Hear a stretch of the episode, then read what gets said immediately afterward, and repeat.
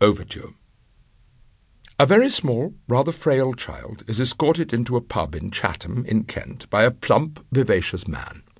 The man, exchanging affable words with the population of the pub, who all know him well, places his child on a table and enjoins him to recite. Though afflicted with a slight lisp, which he will never entirely lose, the child gives a startlingly vivacious rendition of that noted improving lyric, The Sluggard, one of the divine songs for children from the prolific pen of the Reverend Dr. Isaac Watts. "'Tis the voice of the sluggard. I heard him complain, You have waked me too soon, I must slumber again. As the door on its hinges, so he on his bed Turns his sides, and his shoulders, and his heavy head. A little more sleep, and a little more slumber. Thus he wastes half his days, and his hours without number. And when he gets up, he sits folding his hands, or walks about, sauntering, or trifling, he stands.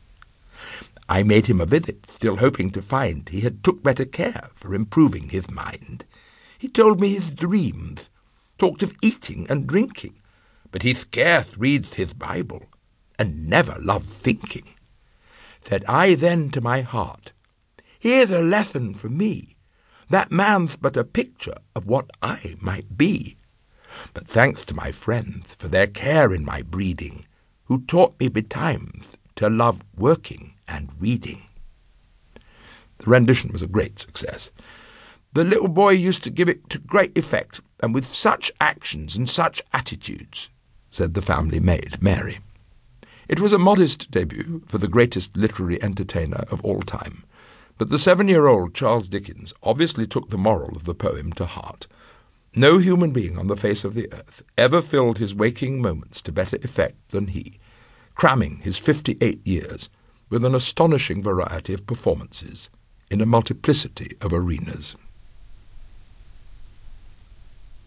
Chapter 1 Paradise Dickens's arrival in the world was announced with a flourish in the Portsmouth newspapers on Monday, the 10th of February, 1812.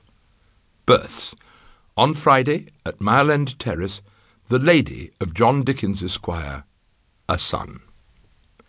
The phrase has a certain gallantry about it, archaic even for the time, an almost chivalric floridity, entirely characteristic of John Dickens.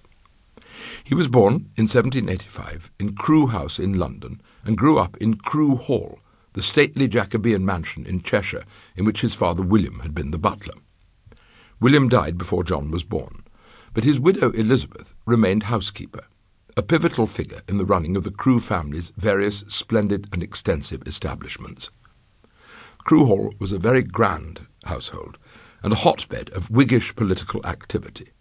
Among the regular guests were the politicians Charles James Fox, George Canning, and Edmund Burke, the playwright Richard Brinsley Sheridan, and the painters Joshua Reynolds and Thomas Lawrence, some of the greatest men of the age. As a boy and a youth, John Dickens would inevitably have been involved in his mother's work, becoming a player, if only in a bit part, in the highly theatrical enterprise of running a great house, a carefully staged performance, with sharply defined spheres of backstage and onstage, rigidly maintained roles, and a script to be departed from only in exceptional circumstances. Certainly John Dickens emerged from that world with an orotundity above all, an elaborate sense of language that his boy Charles relished and reproduced ever after, affectionately quoting him almost to the last, as my poor father would say. John seems not to have had an official job till 1807, when, at the relatively late age of nineteen, he'd gone to work as an extra clerk in the Navy Pay Office in Somerset House, off the Strand in London. Patronage was the usual route to civil service appointments and it seems very likely that John Dickens's had been arranged by no less a figure than the high-flying Treasurer to the Navy, John Crewe's political associate George Canning, soon to be Foreign Secretary and then, briefly, Prime Minister.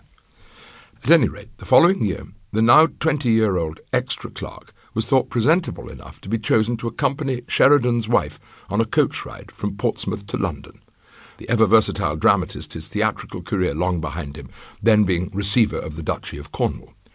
The fact that John was from Crewe Hall would have naturally encouraged the Sheridans' confidence in him, The School for Scandal is dedicated to Mrs. Crewe, whose housekeeper, John's mother, Elizabeth, would have been well known to Mrs. Sheridan. She was a formidable figure, this Elizabeth Dickens, with a lifetime of service in great houses. Before her marriage, she had been Lady Blandford's maid at Grosvenor House. She was responsible for the destinies of her large staff, answerable directly to Mr. and Mrs. Crewe. But off duty, she had a particular gift for storytelling, and her employer's children would seek her out in the housekeeper's room, sitting spellbound at her feet as she spun her yarns.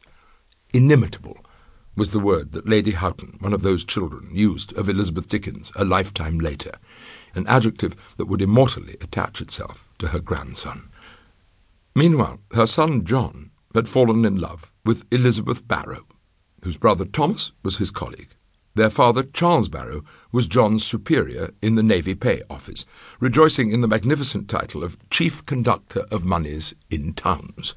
Or at least he did until he was discovered conducting large sums of government moneys into his own pocket, at which point he fled the country, later creeping back to the Isle of Man, where he ended his days. Dodgy money thus makes an appearance very early on in Dickens's saga.